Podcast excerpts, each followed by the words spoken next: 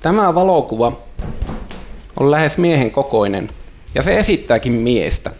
Siinä on harmaa, vähän kumarainen vanhus, yllään turkoosi helle paita, kasvoilla aika vekkuli ilme ja kuvateksti kuuluu. Älkää pahastuko hyvät ihmiset, vaikka en haluakaan muuttaa Suomeen. Minulla pyyhkii niin hyvin täällä. Ismo, sinähän tunnet tämän miehen. No joo, olen ollut Manuelin kanssa kirjeenvaihdossa jonkun kerran ja sitten tavannut hänet pari vuotta sitten hänen kotonaan Paraguassa Villa Albradossa. Manuel Holopainen, Holopaisen Manu, mies Paraguay viidakosta. Kerrotko, miten hän on sinne päätynyt? No ei hän ole päätynyt sinne, hän on syntynyt siellä. Eli Manuelin äiti muutti Pohjanmaalta Peräseinäjolta ja, ja tapasi sitten tulevan miehensä, eli Jaan Jean Holopaisen ja, ja vuonna 1929, eli 85 vuotta sitten Villa Albradossa syntyi Manuel Manu Holopainen ja hän on koko elämänsä asunut siellä. Tämä kuva, mikä tässä Manusta nyt on, niin, niin tämä on todella lähes yksi yhteen, mutta tänä päivänä Manuel on mennyt aika kumaraan. Hän on vanhentunut tämä kymmenessä vuodessa ja tuberkuloosi ja moni muukin sairaus on iskenyt häneen, mutta sitkeä sissi on edelleen. Mies, joka ei ole koskaan käynyt Suomessa. Osaatko sanoa, missä asioissa hänessä semmoinen suomalaisuus kuitenkin näkyy? Hän on, näkyy. hän on äärimmäisen omatoiminen, niin kuin näkyy, niin valokuva, valokuvastakin on tehty, tai valokuvauksen aikana on tehty jotain remonttihommia, vasara tai olla kädessä, ja hän, hän puhasteli koko ajan.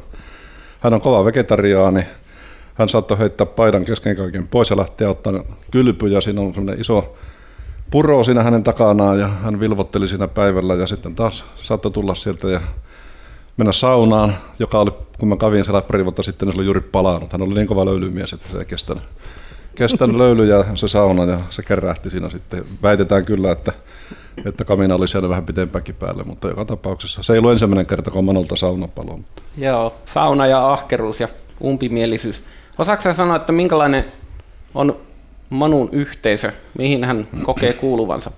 No tämä Villa Alvarado, joka, joka on siinä Paranejoen takana heti Argentiina, Argentiinan toisella puolella, siis Paranen joki yhdistää tai erottaa itse asiassa Argentiinan ja, ja Paraguayn ja, ja siellä Argentiinan puolella oli semmoinen eh, ihanne yhdyskunta kuin Colonia Finlandeessa. Ja, ja tämä Villa Alporadon väki sitten ei mennyt sinne Colonia Finlandeessa, vaan halusi perustaa oman, oman yhteisönsä sinne, sinne Paraguayn puolelle viidakkoon. Ihan, ihan oikeastaan käytännön syistä siinä oli kaksi syytä. Yksi oli se, että, että nämä on kaikki tiukkoja vegetariaaneja ja he halusivat olla nudista ja alastomana ja sitä ei siellä kolonian puolella hyväksytty. Ja toinen, toinen seikka oli sitten se, että maa oli paljon parempi siellä Paraguayn puolella. Siellä ei ollut muurahaisia eikä muita, jotka alituuseen söi satoa siellä kolonia Finlandeessa. Ja tällä tavalla nämä 60 henkeä, mikä siellä sitten sinne majoittu 30-luvulla, niin, niin he voi kohtuullisen hyvin. Ja, ja, ja tällä hetkellä käsittääkseni siellä on elossa enää Manu ja sitten Iikka laulaja. Molemmat on tuommoisia 90 lähenteleviä.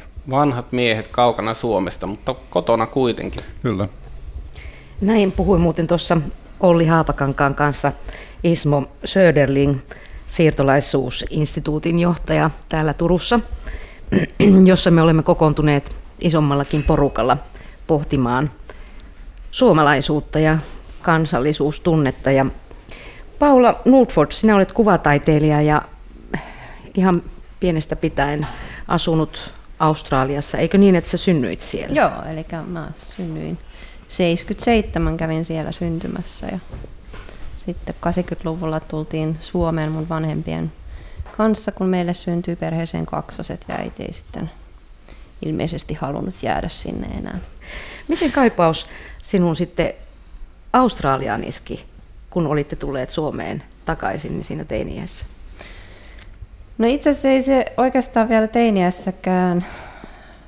Mulla on aina ollut semmoinen tietynlainen niin kuin, vähän niin kuin musta aukko lapsuuden ajan, kun mut Suomeen tuotiin, että, että osa on jossakin. Ja sitten siinä 17-vuotiaan pääsin vaihto-oppilaaksi Australiaan jonka kautta mä sitten niin kuin tajusin löytäneen itsessäni tämän mustan aukon ja, ja niin, jotenkin tulin kokonaisemmaksi sen vuoden aikana. Että tietynlainen kaipuu sinne on aina ollut sen lapsuuden ajan. ja kun oli, olihan se nyt tavallaan kasvatuksessakin meillä kotona, että katsottiin australialaisia kirjoja ja, ja ohjelmia TVstä ja puhuttiin siitä paljon. Ja sitten oli se passi ja se syntymäpaikka. Mm. Ja siitä ei ollut mitään muistikuvaa.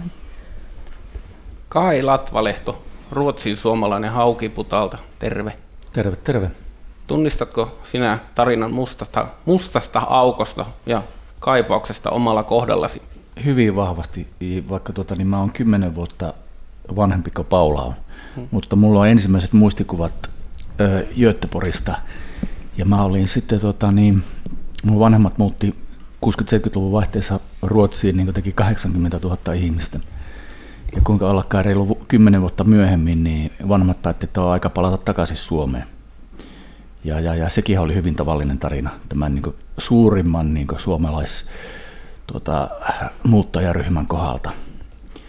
Ja, ja, ja sitten kun mä pikkuhiljaa muutaman ylävo- yläastevuoden jälkeen löysin paikkani niin sanotusti Pohjois-Suomessa, niin en sen kummemmin ajatellut omaa lapsuuttani nuorena, enkä etenkään nuorena aikuisena, koska silloinhan se on niin oman elämänsä sankaria, osaa tehdä kaikki päätökset itse ja vanhempien valinnoilla tai muilla ei ole niin mitään merkitystä. Mutta kuinka ollakaan sitten tuota, niin, parikymmentä vuotta myöhemmin rupeaa pohtimaan näitä asioista, asioita ja yksi syy, että siksi mä oon niin täälläkin. Sä oot täällä myös sen takia, että dokumenttielokuva Laulu koti-ikävästä kuvasi sinun ja sun isäs matkaa takaisin Ruotsiin, josta tosiaan olitte parikymmentä vuotta aikaisemmin lähteneet. Voitko sanoa, että mitä siltä reissulta sulla oli kotiin tuomista, paitsi materiaalia elokuvaan? Tottahan toki se dokkariprosessi oli kaikkinensa niin tota, semmoinen 5, 6, 7 vuoden juttu, että se ei mikään niin kuin, tota, niin kahden viikon road trip kenties ollut, minkä saa siitä niin elokuvasta voi saada semmoisen vaikutelman. Mutta sehän käynnisti mulla, tai, tai siis se prosessi käynnisti ennen sitä dokumenttielokuvaa. Mä rupesin hyvällä ystävälleni, mikä on Ronkaiselle jankuttaa, että jonkun pitäisi tehdä oikea dokumenttielokuva, niin mä oon toisen polven ruotsin suomalaisuudesta. Ja sitten näiden vuosien aikana, kun sitä dokkaria tehtiin, niin huomasin tuossa kolme, neljä vuotta sitten, että musta on tullut jatko-opiskelija ja rupeaa valmistelemaan väitöskirjaa, jonka aihe, aihe on yllätys, yllätys toisen polven ruotsin suomalaisuus ja sitä mä oon nyt niin kolme vuotta tehnyt jo työkseni. Eli tästä niin mustasta aukosta ja, ja, ja, ja kaipuusta sitä omaa lapsuutta kohtaan, niin käynnisti mulla semmoinen niin prosessi, että nyt mä oon, teen tätä oikeasti niin työkseni ja toivoisin myöskin, että saisin työskennellä näiden asioiden parissa myöskin jatkossa. Hmm. Olet tässä sekä kokija että tutkijan roolissa tavallaan sitten samaan asiaan. Niin, no sama ihminenhän minä olen, mutta tota. Ismo Söderling, dosentti ja siirtolaisuusinstituutin johtaja. Olet käynyt lukemattomissa maissa tapaamassa suomalaisia siirtolaisia ja heidän jälkeläisiä ympäri maapalloa. Minkälaisia ne kohtaamiset on, kun suomalainen tapaa toisen suomalaisen tuolla Suomen ulkopuolella ja maailmalla?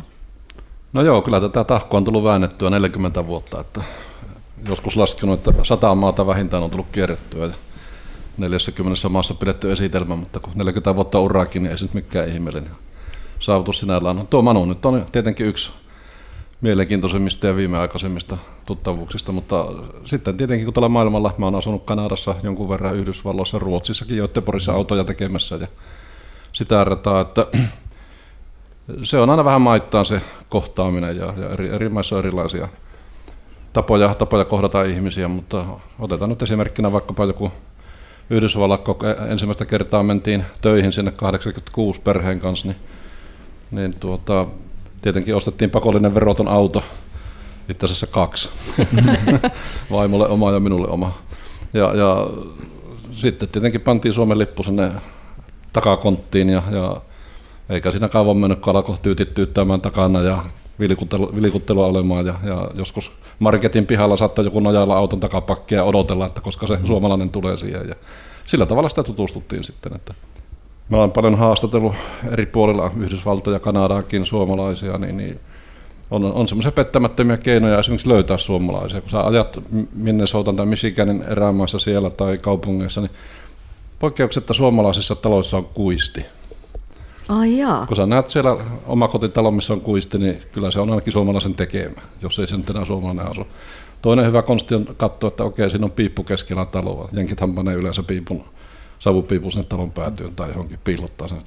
Mutta suomalaisella se menee sen keskellä, eli siellä on ydinmuuria niin tällä tavalla. Että kyllä niitä on monia keinoja, että, että, että saa näitä kontakteja, saa ystäviä. Ja, ja sitten tietenkin ulkomailla, kun on, jos siellä asuskelee, niin, niin sitten pitää vain pokkana mennä, mennä ja erilaisiin yhdistyksiin ja seuroihin ja, ja mukaan. Minä olen itse ollut skandinaavisessa yhdistyksessä, missä olin ainoa suomalainen ja mulle sanottiin pikkujoulussa, että Ismo sitten saa suomalaisille sopivan tehtävän ja minä sitä vähän ihmettelin, että mikä se tehtävä on. Minusta tuli viinakaupan hoitaja. Pukki Kaalimaan vartijana, jos suomalainen hoitaa Levä, viinakauppaa. Lievää pirulua ruotsalaisten puolelta, mutta tämmöistä se nyt sitten on. Kirsi Leväpelto, monenlaiset työ- ja opiskelukuviot ovat vieneet sinut useampaankin eri maahan. Oliko Suomen lisäksi, olet asunut neljässä eri maassa. Voitko mm. sanoa, että mikä sua maailmassa viehätti aikanaan? Se on hyvä kysymys. En mä varmaan vieläkään ole siihen löytänyt vastausta, enkä oikeastaan haluakaan, mutta tota, ehkä se ää, Oulu siellä Suomen Keski-Suomessa oli kuitenkin vähän liian pieni ja kapea ja, ja tota, ja voi sanoa, että ainakaan perheen keskuudesta tämä kansainvälisyys ei, ei ole tullut, että kyllä se jostain muualta on sitten se kaikokaipuukin tullut. Telkkaria katsomalla tai musiikkia kuuntelemalla? Tai... Jotain sellaista, että kun menin Yhdysvaltoihin vaihto-oppilaaksi sitten lukioaikana, niin shokki oli aika suuri, kun ei se ollutkaan se perheelämä niin kuin yhdysvaltalaisissa sarjoissa. Joo, ne jättää jotain pois. Kyllä viimeisin ulkomaankomennuksesi oli milloin? Komennus tota, Australiassa tuossa 90-luvun puolessa välissä. Sen jälkeen mä olin kansainvälisissä tehtävissä aika monta vuotta. Kiersin Eurooppaa ja, ja Aasiaa ja melkein päädyin Hongkongiin, mutta en sitten päätynytkään. Mutta pidempi jakso on Australiassa. No mihin nämä keikkailu loppu vai onko ulkomaan keikat nyt tehty? No en mä nyt ihan niinkään sano, että olisi tehty, mutta tietysti sitten pitäisi perhe tulla mukaan tällä kertaa, jos vielä lähtee. Ja, ja tota, oikeastaan mä rupesin tuntemaan kotiikävää, eli siinä mielessä kotiikävää, että, että mä totesin, että mun oikeastaan kaikki verkostot oli jossain muualla kuin Suomessa siinä vaiheessa, ja se ei tuntunut enää kivalle. Ja sen takia mä ryhdyin etsimään jotain sellaista työtä, joka, jota mä voin tehdä Suomessa. Ajatelkaa, että juuriltaan suomalaisia tai suomalaisiksi itsensä mieltämiä ihmisiä asuu maamme ulkopuolella jopa 1,6 miljoonaa tuore luku Suomiseuralta. Se on huima määrä erilaisia tapoja olla suomalainen, tuntea itsensä suomalaiseksi. Ja tämän pöydän ääressä on nyt maailmaa reissanneita ja tutkineita ihmisiä, maailmalta itseään etsineitä ihmisiä. Ja sillä porukalla mietimme suomalaisuuden ja tämmöisen kansallisuustunteen muodostumista ja tärkeyttä. Ja paikkana siirtolaisuusinstituutti Suomen Turussa. Ismo Söderling instituutin johtajan ominaisuudessa voinet kertoa, mikä tämän talon tarkoitus ja anti on.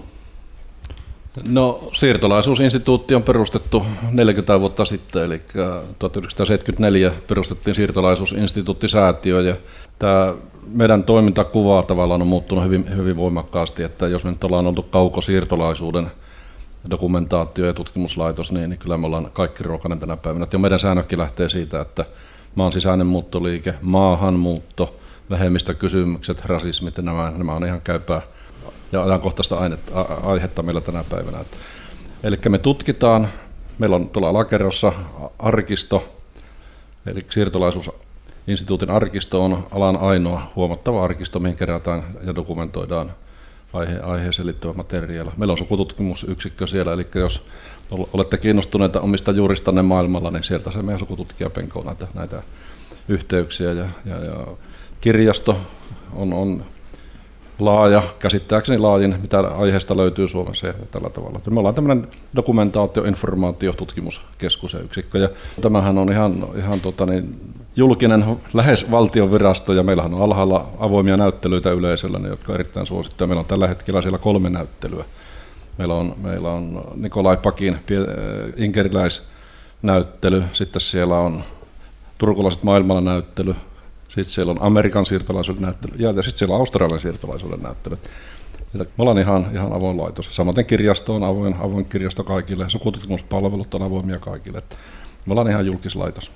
Miten te ajattelette, että kun tämä kansala, kansallisuustunne on niin henkilökohtainen äh, asia, että se merkitsee ja näyttäytyykin ihmisille vielä eri tavoilla, niin kuka saa sitten määrätä, että kuka edustaa mitäkin kansallisuutta ja kuka ei. Että kuka päättää, mitä asioita kansallisuuteen kuuluu. Mitä mieltä sinä olet esimerkiksi, Kai? Kyllä se mun mielestä on muuttumassa, jopa täällä Suomessa, ja on syytäkin muuttua. Viitaten vähän tuohon, mitä Ismo kertoi, niin, kuin, ää, niin ihmisillä ei ole, esimerkiksi suomalaisilla ei ole mitään vaikeutta nähdä positiivisia tota, tasoja sillä, että me lähdetään Suomesta ulkomaille ja, ja, ja työskennellään jonkun firman palveluksessa vaikkapa Intiassa tai Keke Roosberg voittaa formula mestaruuden ja ymmärretään suomen kielen merkitys niin Ruotsissa, Amerikassa ja niin poispäin. Mutta annapa olla sitten, että nähdäänkö sitten niin esimerkiksi tuota, niin tänne tulevien uusien siirtolaisten arvo sille, että heilläkin saisi se oma kieli ja kulttuuri säilyä. Niin eipä niin tahdokkaan näkyä. Ja sama juttu taas toisaalta niin Ruotsissa esimerkiksi törmää koko ajan fiksuihin ruotsalaisiin, jotka ovat erittäin huolissaan ruotsin kielen asemasta Suomessa, mutta sitten taas ei nähdä sitten niin suomen kielen asemaa, aseman merkitystä niin Ruotsissa, meidän yhteisessä Ruotsi-Suomi maassa, että kyllä näiden asioiden on syytä muuttua ja myöskin asenteellisella tasolla. Että tota, niin, kyllä meillä on paljon tässä niin työtä ja tämä mun niin henkilökohtainen Ruotsi suomalaisuuteen herääminen. Yksi keskeisiä syitä siitä, siihen oli ihan selkeästi tuossa 5-10 vuotta sitten, kun alkoi nämä pimeyden voimat puhaltamaan. Ja mä ajattelin, että jos tämä suomalaisuus tarkoittaa tätä, että me suhtaudutaan väheksyvästi ja jopa rasistisesti muihin, niin mä en halua olla silloin enää suomalainen. Siksi esimerkiksi tämä ruotsin suomalainen sopii mulle varsin hyvin, vaikka mä oon asunut koko aikuiselämäni Suomessa. Mutta mulle se ei kenties niin riitä enää ja mä haluan omalla työlläni myöskin, vastustaa näitä pimeyden voimia. Mitä mä, Kirsi? Joo, no mä ehkä edustan vähän semmoista äh, keskiverto näkökulmaa tässä. Eli mun mielestä on kauhean turvallista se, että että tota, osa meistä ja osa minunkin juuristakin on aika perinteisiä. Kuka mitäkin sillä perinteisyydellä sitten ymmärtää, mutta se antaa tavallaan sen jalansijan ja, ja turvallisuuden. Ja sitten sen päälle on mun mielestä hyvä rakentaa erilaisia asioita. Ja mä nyt varmaan ajattelen asioista hyvin erillä tavalla kuin esimerkiksi mun vanhemmat. Jonkun verran mulla on niistä puhuttu niistä asioista ja jonkun verran ollaan jätetty puhumatta. Mutta tota noin, niin, kyllä mun mielestä uudenlainen suomalaisuus on se osa, joka tavallaan on, on ruvennut elämään sellaista, niin on hyvin kansainvälistä, mun mielestä avarakatseista, aika positiivistakin. Ja sitten toisaalta se semmoinen jäyhyys ja perinteisyys ja, ja ehkä jossain määrin umpimielisyyskin, niin, niin tota, se on kuitenkin osa meitä. Ainakin se on osa minua mm. ja varmasti ö, osa niin kuin, suurinta osaa suomalaisista.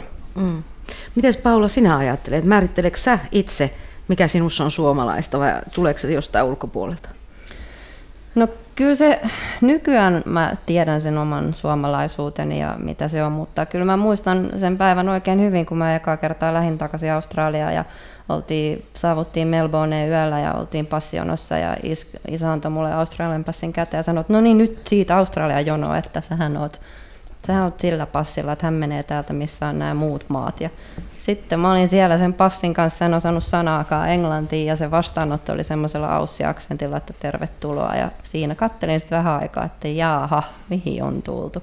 Et siinä kohtaa niin kun tuli se, että et, joo, on suomalainen, mutta hei, et nyt tämän kanssa mä oonkin sitten australialainen, että mitä mä oon. Ja se koko vuosi oli oikeastaan sitä pohtimista, että mistä mä oon kotosi, en ole mistään kotosi. Ja sitten kun tuli aika lähteä takaisin Suomeen, niin joo, sitten lähdettiin taas kotiin, mutta e, ei ollut enää oikeastaan semmoista niin kuin paikkaa, mikä nyt olisi enää ollut niin kuin koti koti. Että kyllä siinä sai mm. tehdä töitä, että rupesi tuntemaan ne omat juurensa. Mutta tota, niin, en mä niin. tänäkään päivän oikeastaan tiedä, että onko mä nyt onko mä suomalainen vai australialainen vai onko mä niitä kaikkea. Mä oon päättänyt, että mä oon niitä kaikkea, koska niin kuin sitähän mä oon. Ja sehän on nimenomaan positiivinen. Niin. Että se on, että ymmärtää siis sen, että se ei ole niin miinusmerkkinen ei, asia, ei. vaan että se on plusmerkkinen nimenomaan, asia. Ja nimenomaan. jotta näistä asioista tulisi plusmerkkisiä, niin mm. silloin se ympäröivä yhteiskunnan mm. merkitys mm. nimenomaan niin lapsiin, niin se on niin keskeinen. Että jos lapsi kokee olevansa niin, niin sanotusti tuota, leima alla, niin mm. silloin, vieras, vieras mm. niin silloin on hyvin vaikea niin kuin, kokea itse olevansa se plusmerkkinen, ellei mm. satu olemaan niin kuin, semmoista vähemmistöä, jolla on korkea status. Mm.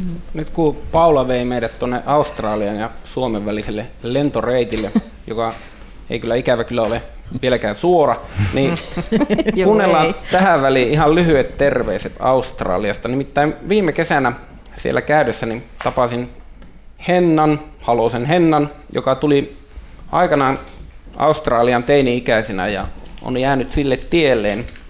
Kuitenkin noin kolmekymppisenä Henna sitten jo perheellisenä päätti perheensä kanssa palata Suomeen ihan vain pariksi vuodeksi. Minä luonnollisesti kysymään, että miksi ihmeessä, ja tällainen oli Hennan vastaus. Aina se jäi mulle päähän se, ei niinkään se, että mä olisin mitenkään niin kuin pohtimassa omia juuria, niin koska mä en niin kuin tiennyt, että mistä mun vanhempienkaan juuret ovat. Mutta se, mitä mä halusin kokea jälleen, oli maisemaa. Sitä maisemaa, joka tuo mulle semmoisen äh, mielettömän ähm, aistikokemuksen, kun sitten kun me mentiin Suomeen. Se on jännä, miten sen, niin kuin sen haistaa ja sen tuntee ja sen melkein maistaa. Ja huh, että tämä on hyvin tuttua oli ikävä lähteä pois Suomesta, kun mä olin ollut siellä niillä omilla in my own terms ja sitten äh, voisi sanoa, että me löydettiin semmoinen aika ihana, ihana kodin tunne sieltä Helsingistä ja kyllä se oli aika raat, raapavaa, kun me lähdettiin sieltä, niin kauheasti. Me otettiin semmoisia kuviakin siitä ihan semmoista tyhmistä asioista. Me lähdettiin, me otettiin siitä polusta kuvia ja sivasta otettiin kuvaa ja kaikesta ja meidän rapusta otettiin kuva, että, että pidetään nämä niin kuin meillä ja meidän omana. Ja...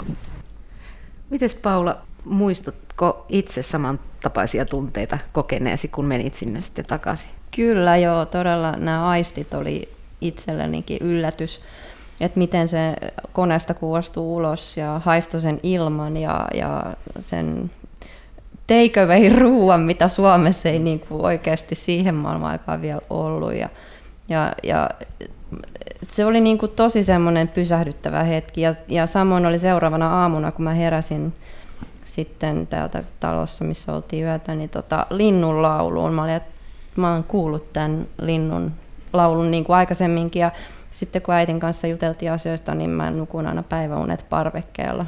Et se oli myös semmoinen asia, mitä Australiassa tehty, että lapsia nukutettiin ulkona, niin mut aina nukutettiin siellä. Et en tiedä, onko se sieltä sitten jäänyt, mutta se, se lintu oli semmoinen tosi voimakas muisto. Joo, mulla oli oikeastaan muistoja, hyvin voimakas muisto toisinpäin. Eli, eli sitten kun mä lähdin sieltä Australiasta ja oikeastaan kaikkina niinä vuosina, kun mä oon jossain muualla – asunut, niin mä olen kaivannut sinistä hämärää. Ja mä satuin tulemaan vuoden lopussa silloin takaisin Suomeen ihan joulun alla. Ja sitten se sininen hämärä oli silloin, silloin oli pakkasta. Ja, ja tota, se on jotain ihan uskomatonta. Se on niin kaunista ja sitä ei oikeastaan ehkä osaa kaivata vasta kuin sitten, kun lähtee pois.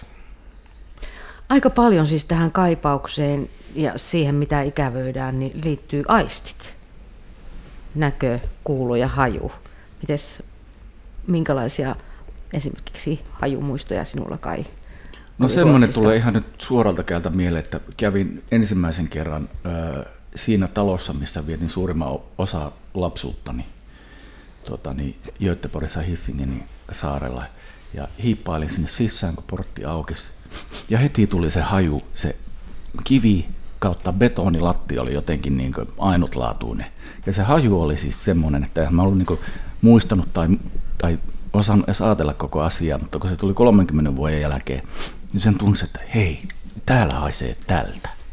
Ja se on uskomatonta, miten syvät muistijäljet nimenomaan niin kuin, tota, niin, kielen lisäksi niin kuin, niin kuin voi olla nimenomaan niin kuin hajulla ja näköaistilla ja kuuloaistilla, että, että ne kaikki liittyy yhteen. Ja tässä on mun mielestä selkeä yhteys myöskin siihen, tuota, että sitten kun tähän liittyy niin lapsuuden kokemukset, niin se ensimmäisen sukupolven kokemus verrattuna sitten niin toisen sukupolven, niin se käy vähän eri tavalla. Niin kuin, tottahan toki niin tuo, tuo sininen hämärä, niin se on varmasti niin kaunista mutta sitä on kattonut vuodesta 80 ja saa katsoa muutaman kuukauden liikaa talvesta, niin sen arvoa on niin vaikea niin tällainen oululaisena niin tajuta, että se on oikeasti hienoa.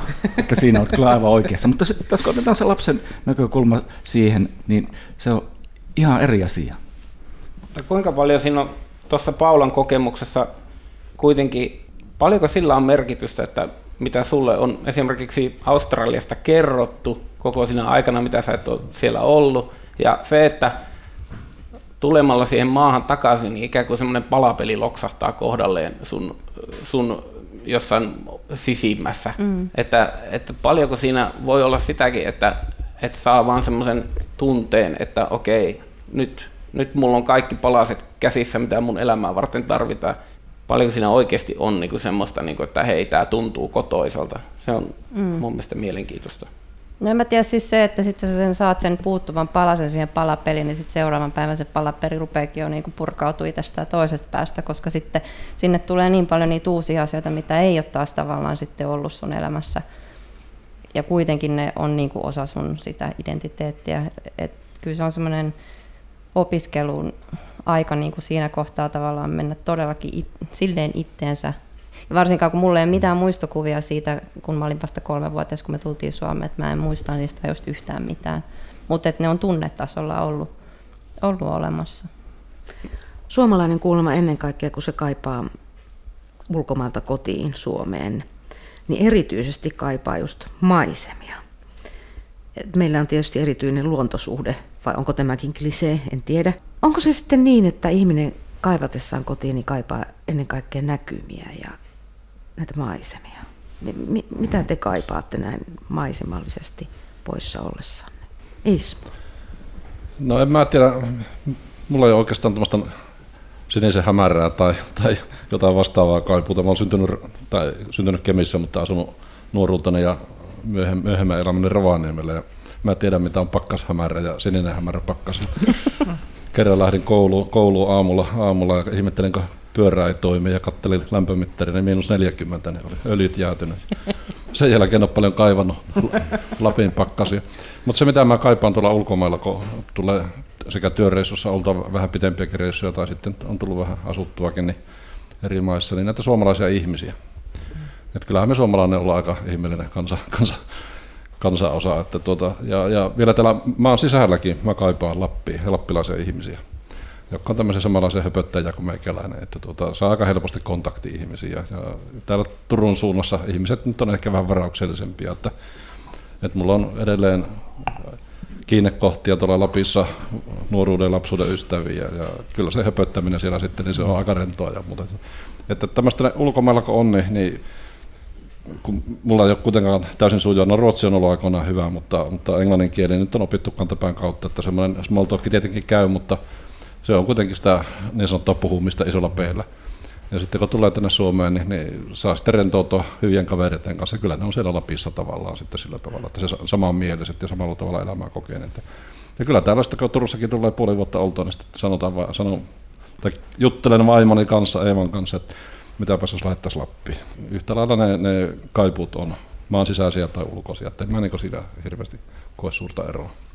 Millainen kai sulle oli Suomi silloin, kun te asuitte Ruotsissa, kun sä olit lapsi, niin mitä Suomi sulle silloin merkitsi tai miten, millainen se oli? No se suhdehan oli oikeasti semmoinen, että, että tota, mehän käytiin Suomessa, oli kaikki kesät täällä ja muutama joulunkin. Että ei sitä sillä niin ajatellut, koska se oli osa tavallaan sitä. Ja sitten mulla oli sekä ruotsalaisia kavereita että niin sanotusti suomalaisia kavereita. Sitten kun se koko elämä oli siitä niin kaksivuotiaasta asti niin jatkuvaa vaihtamista kielen, kavereiden, koulun välillä, niin ei sitä niin ajatellut. Yksi niin kaveri sanoi, että tuota, asuu samat vuodet Göteborgissa, että jumalauta, hän oli varmaan yli kymmenen ennen kuin hän tajusi edes, että me asutaan jossakin ulkomailla. Koska se koko ympäristö, kaverit, kaikki oli niin suomalaista. Joo. Että se oli yksi. Mulla se ei ollut noin selkeästi, mutta niitähän oli niin sanotusti tämmöisiä niin segregaationkin viittaavia piirteitä. Mutta se oli siis elävä ja vaihtuva siis se. Ja Suomi oli mulle sitten niin kuitenkin nyt ihan aikuisiellä, kun mä oon saanut viettää aikaa myöskin Pohjois-Ruotsissa, niin mä oon ymmärtänyt, että tuon Pohjanlahden toisella puolella, niin ne on ihan yhtä tuota, niin umpimielisiä puoliautisteja, kun me ollaan tuota Pohjois-Suomessa. Eli Pohjoisen Ruotsin ja Etelä-Ruotsin erot on kenties suurempia kuin Pohjoisen Ruotsin ja Pohjoisen Suomen, jos päästään tästä kielikynnyksestä eroon. Että jos kieli on kerran sama, niin silloin hyvin, hyvin, hyvin enemmän niin samankaltaisuutta, niin kuin, koska se mikä niin kuin, nimenomaan verrattuna niin Australia, joka oikeasti on toisella puolella maapalloa, ja vesi pyörii vessanpöntössä väärään suuntaan. niin, niin, sitten tässä Ruotsissa ja Suomessa niin se on kuitenkin niin lähellä, että meillähän on toki tota, niin eroja, er, eroja olemassa Ruotsin ja Suomen välillä, mutta on myöskin sitten näitä yhtäläisyyksiä. Ja en mä siis niin kuin, niin mulle se siis Suomi oli tavallaan niin semmoista pohjoisuutta, niin. talavia. Kesällä se oli kalastusta, sääskiä ja niin poispäin. Ja sitten se mun koti oli kuitenkin, tuota, se oli jalkapalloa, ratikkaa, elämää ja paljon ihmisiä. Naurua ja, ja, ja no, nauru, tunteita. Niin. Tuli vaan mieleen näistä kulttuurista eroista. Haastattelin tässä muutama vuosi sitten tutkimusta varten niin yhden Algeriasta Suomeen tulleen maahanmuuttajan, ja, ja, joka asuu täällä Turun suunnassa ja, ja sitten kun kyseltiin näitä kulttuurisia kohtaamisia, niin hän sitten sanoi, että niin, minä olen kyllä aika pitkään asunut Helsingissä ja Algeriasta Helsinkiin meno nyt ei niin hirveätä ollut, mutta kyllä Helsingistä Turkuun tulo oli kautta. eli, missä ne rajat sitten kulkee ja, ja Helsinki on kuitenkin on niin kansainvälinen kaupunki, että siellä on näitä etnisiä yhteisöjä ja muuta, että, että se kokemusmaailma koostuu hyvin monesta, monesta eri asiasta. Kirsi, sä oot käynyt Karjalassa karjalaisten juuriesi takia potkimassa kivijalkoja. Kyllä. Miten sitä voi kaivata sitten jotenkin semmoiseen paikkaan, missä ei koskaan edes käy? Se oli kyllä mielenkiintoinen kokemus, koska tosiaan se tuli ihan vaivatta kyllä sitten se kaipuu nimenomaan siellä. Ehkä se tulee siitä, että tajuaa aika konkreettisesti sen oman, oman historiansa tai esi-isiensä historian. Sitten myös aika konkreettisesti tajuaa sen, että minkälainen maa Suomi on ollut, ennen, ennen, äh, ennen sotia ja kuinka kaunis maa se menetetty Karjala kuitenkin on. Ja sitten tietysti miettinyt ihan konkreettisesti sitä elinkeinoa, mitä ihmiset on siellä, siellä äh, harrastaneet, myös mun isovanhemmat, äh, ja sitten joutuneet sen elinkeinon jollain tavalla raapimaan kasaan sitten muutettuaan tai jouduttuaan muuttamaan pois. Mutta tietysti siis myös se on ollut semmoinen yhdistävä kokemus mun, mulle ja mun serkuille. Meitä on ollut aina isompi tai pienempi porukka siellä mukana, kun ollaan menty, että meistä on tullut paljon läheisemmät sitä kautta, että me ollaan yhdessä tarvottu siellä Suonlahden mailla. Niin tuli vielä mieleen tuosta, kun Paula on Australiasta, niin, niin instituutti julkaisi muutama kuukausi sitten, pari-kolme kuukautta sitten kirjan Sidnin suomalaisista, ja lähinnä sitten suomalainen seurakuntahistoria, mutta se käsittelee kuitenkin laajemmin näitä paikallisia suomalaisia siellä. Ja, ja siinä on mielenkiintoinen ilmiö oli semmoinen, että kun sinne säännöllisesti vaihtuu pappi, tulee mm-hmm. uusi pappi Suomesta, ja papillahan nyt on kuitenkin määrätilainen tapa ajatella elämästä ja katsoa elämää. Ja sitten kun he tulee sinne Sydneyin, jossa suomalaiset, se yhteisö on asunut 50-luvulta lähtien, eli he mm. kuitenkin australialaiset aika paljon, niin miten, miten jännällä tavalla tässä Riitta Niemen kirjassa nämä kulttuurit tavallaan kohtaa ja muokkautuu, ja pappi aina yleensä taipuu siinä tähän suomalaiseen yhteisöön. Ja mä otan kolme esimerkkiä, missä niin tämä, aina, aina tämä konflikti on tapahtunut. Yksi on, yksi on halaaminen. Pappi, kun tulee kirkkoon, niin hän kättelee ihmisiä, kun hän tulee Suomesta tämän, niin, niin hänelle opetetaan heti, että nyt ei kätellä, nyt halataan. Hmm. Tämä on yksi. Ja pappi sitten, no minä nyt sitten halaan. Ja sitten kun hän lähtee, niin hän tulee Suomeen, hän ei enää osaa kätellä, hän halaa. Toinen on sitten se, että kyllä meillä kirkossa voisi ottaa haitarilla.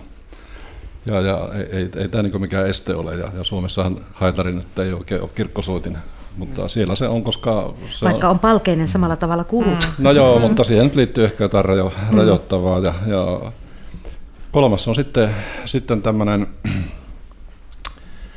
tämmöinen, sanoisinko vähän laajempi kysymys siitä, että pappi saattoi ihmetellä, että mitäs porukkaa tuolla takapenkillä istuu, kun eivät kuulu seurakuntaan. No, ne on meidän adventistiystäviä, mutta ne on nyt meidän kavereita ja kyllä ne nyt vaan siinä sitten istuu. Niin, mukana menossa. Mukana menossa, että, että, siellä ei niin kuin tehdä eroa siitä, onko helluntalainen tai katolinen tai adventisti tai jotain muuta, vaan ne on meidän kavereita, ne nyt tuli tähän saarnaan ja me lähdetään sitten vaikka pappikinikille täältä. Että tuota.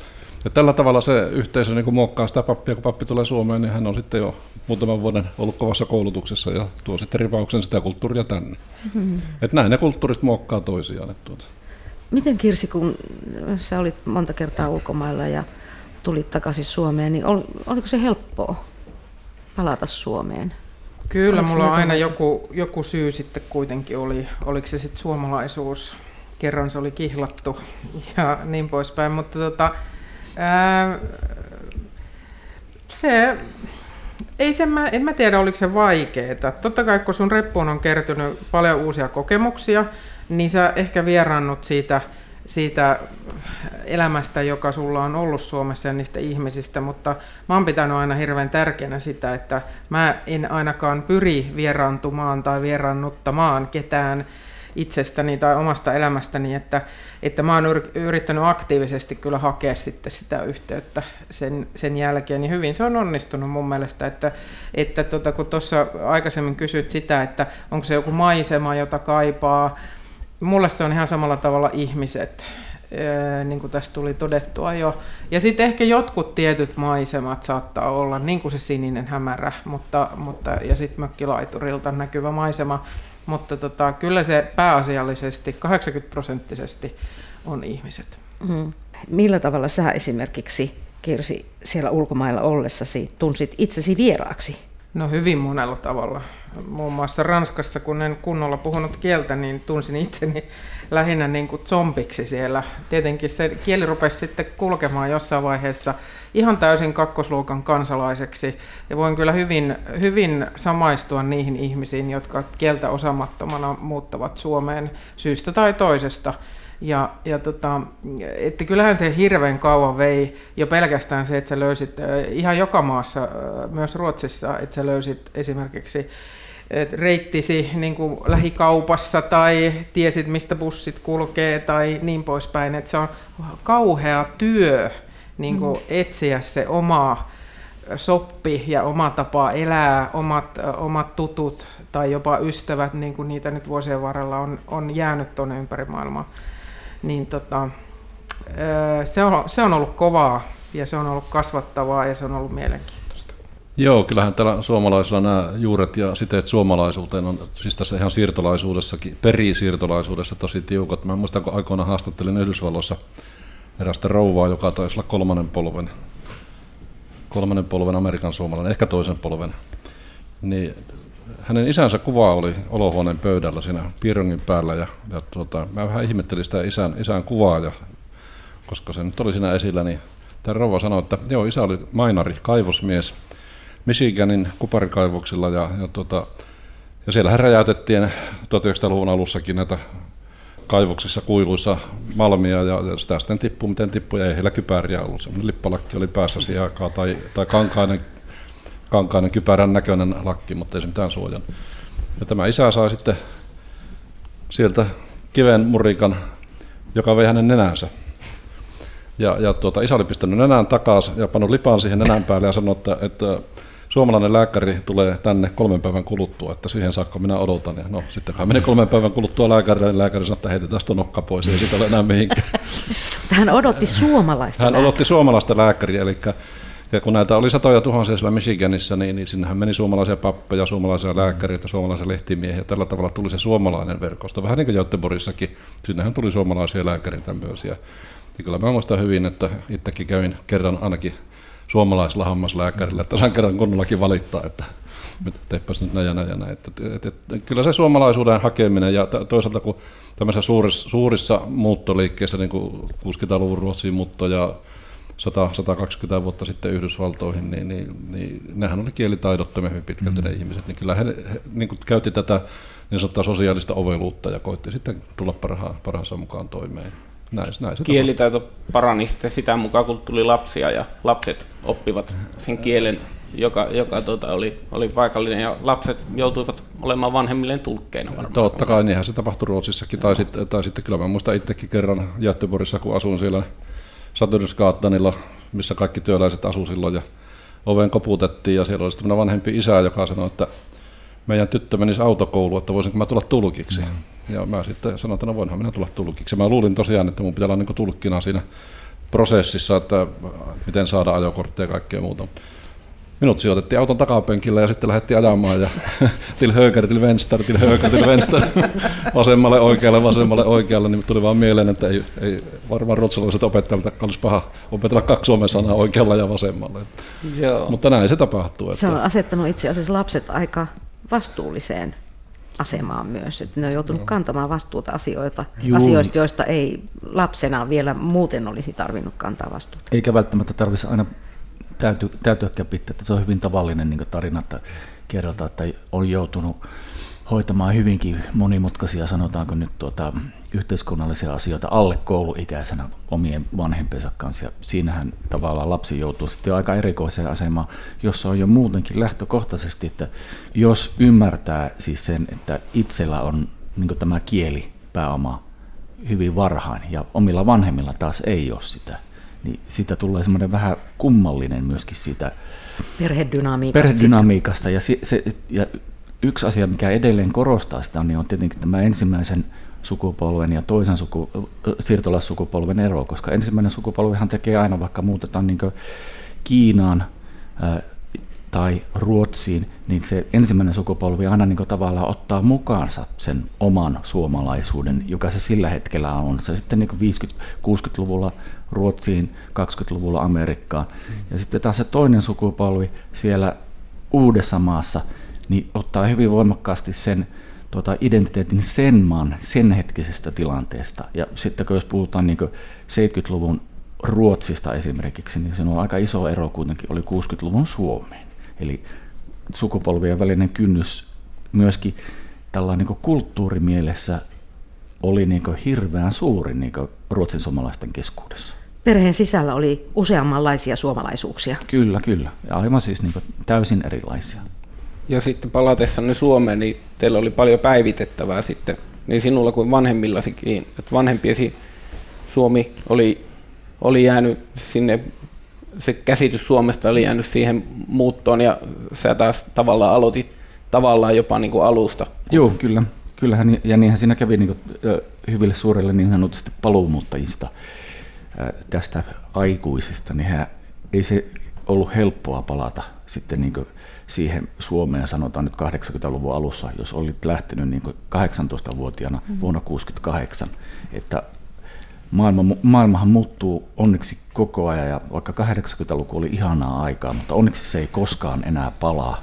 Mutta se muutos 70-luvulla oli kuitenkin aivan erilaista kuin se on sen jälkeen ollut, että mitä meillä viimeisen 15 vuoden aikana on tullut, on tullut internetit ja, ja mm. tämä puhelinteknologia, mutta siis muutenhan elämä ei ole kenties muuttunut missään vaiheessa sodan jälkeen niin paljon kuin se nimenomaan 70-luvulla muuttui. Aivan.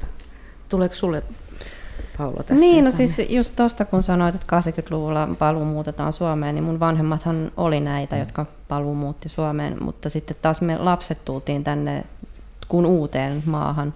Et sitä mä oon miettinyt, että onko mä ollut sitten paluumuuttaja Australiaan, mm. ja sitten kun mä tulin sieltä, niin onko mä taas ollut paluumuuttaja Suomeen. Et niin kuin, että mihin mä niin kuin palaan koko ajan. Ei tahdo sitä omaa lokeroa Niin, löytyä. niin. vaikka Sitä, ei ole, sitä ei ole ollut. Ei. Siis, että, siis, kun termi oli paluu oppilaskoulussa. Mm. Miten oppilas voi olla paluu oppilas, jos ei ole koskaan asunut maassa? Niin. Aina no. mikä se on, että se on, sukunimi on kenties joku Lämsäjärvi ja suomen kieli on kenties se vahvempi kieli, mutta se saattoi myös olla se heikompi kieli. Joo. Ja sitten olet niin sanotusti paluumuutta, että oikeastihan me oltiin niin maahanmuuttajia tai ainakin piilomaahanmuuttajia. Niin. Tähän mulla on ja, pakko näyttää, anteeksi, siis se, että sitten kun mä menin sinne kouluun, niin piti laittaa tämmöinen koulupuku päälle, ja tämähän on niinku ihan normaalia Australiassa.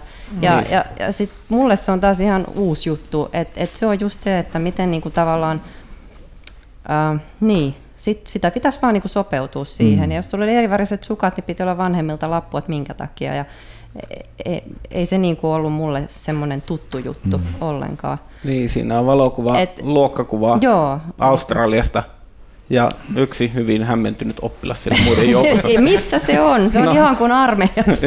et, et Tämä oli mun mielestä sinänsä sitten taas, joo ole hyvä. Öm, sinänsä helppo tapa taas sit mennä ehkä uuteen yhteisöön, koska sut mm. puettiin samannäköiseksi mm. kuin muut, niin sä et erotu sieltä. Joo. Paitsi sitten, kun saa vatsuus ja oot taas joku... Mm. Mutta siinä niin esimerkiksi Paula vanhemmat, kun ne palasivat, ja e, ruotsin suomalaiset, kun ne palasivat, ja kun palataan Suomeen, niin, niin silloinhan vaikka se ei ole niin helppoa se paluu tänne, mutta silloinhan näistä ihmisistä kuitenkin tulee uudestaan niin suomalaisia. Ei mm. sun vanhemmat ollut mm. Australian suomalaisia. Ei, ei. ei mun vanhemmat ei, ollut Ruotsin, Ruotsin suomalaisia. suomalaisia. Mutta minä, niin, mä oon tajunnut, että mm. koska ei siihen aikaan, kun ei ole ollut vielä niin suomalaisuuden sisällä esimerkiksi semmoista määritelmää tai tajua, että mit, mitä on toinen sukupolvi. Mm. Ja, ja josta hädin tuskin on edes nykyään olemassa, mm. niin saatikka silloin. Että vuonna 80, kun mä aloitin haukiuttaa yläasteen, siellä oli yli 600 oppilasta, mutta ne vähemmistöt oli seuraavanlaisia. Siinä oli mun kaltaisia noin puolisen tusinaa Ruotsista muuttaneiden lapsia.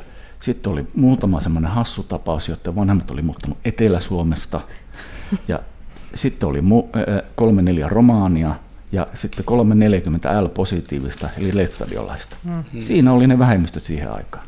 Ja sitten, että jos katsotaan tilannetta tänään, niin kyllähän me niin aika niin yhdestä puusta ollaan suomalaiset tuota, niin tehty. Että jos se niin naapurikylän pojat on ne, jotka on niin kuin, että joita täytyy katsoa vähän sillä niin kierron tai nyrkit, nyrkit pystyssä olla grillikopin kulmalla ainoastaan sen takia, että ne on niin toiselta puolelle niin kunnan rajaa. Me jää nuo. Niin, niin me jää nuo. Niin, niin, siinä meillä on tota, niin, hirveästi työtä tehtävänä, vaikka tottahan toki niin kuin, suomalaisuushan on äh, hieno asia ja mäkin olen niin tavallaan niin hyvin – No Suomessa on asunut, mulla, mä olisin voinut palata sinne Ruotsiin. Olisin voinut muuttaa muualle maailmaan, en ole koskaan sitä tehnyt, koska kyllä tämä kuitenkin on mun kotimaa. Mutta mun kotikaupunki on Göteborg. Hmm. Pitäisikö meidän palata hetkeksi Australiaan? Palataan, koska juuri tästä samasta asiasta keskustelimme Queenslandissa, Australiassa, nimenomaan tämän meille jo tutun Hennan kanssa. Henna muistelee seuraavassa lyhyessä pätkässä Australian muuttamistaan ja sitä, millaisesta tilanteesta löysi itsensä muutama vuotta myöhemmin, sitten kun varsinaiset muuttopölyt olivat jo hieman laskeutuneet. En mä sitä silloin ajatellut, mä olin 14, se oli semmoinen aika radikaalinen juttu. Mutta mä olin lähdössä lomalle, 10 kuukauden lomalle äitini kanssa.